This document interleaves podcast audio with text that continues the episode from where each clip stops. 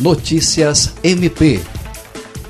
O Ministério Público do Estado do Acre, por intermédio da Sexta Promotoria de Justiça Criminal, com atribuições perante a segunda vara do Tribunal do Júri de Rio Branco, obteve decisão favorável ao pedido de prisão preventiva de Ícaro José da Silva Pinto e Alain Araújo de Souza, envolvidos no racha que matou João Liane Paiva Lima, de 30 anos.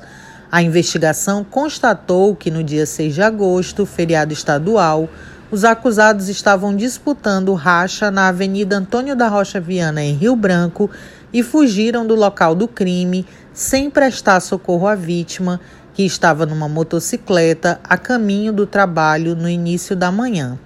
O promotor que acompanha as investigações se manifestou favorável ao pedido de prisão preventiva. Ele ressalta que os dois rapazes irão responder pelo mesmo crime. Além da prisão preventiva, o Ministério Público pediu a adoção de outras medidas cautelares, entre elas a quebra de sigilo de dados telefônicos e acesso às redes sociais dos acusados. Andréia Oliveira, para a Agência de Notícias do Ministério Público do Acre.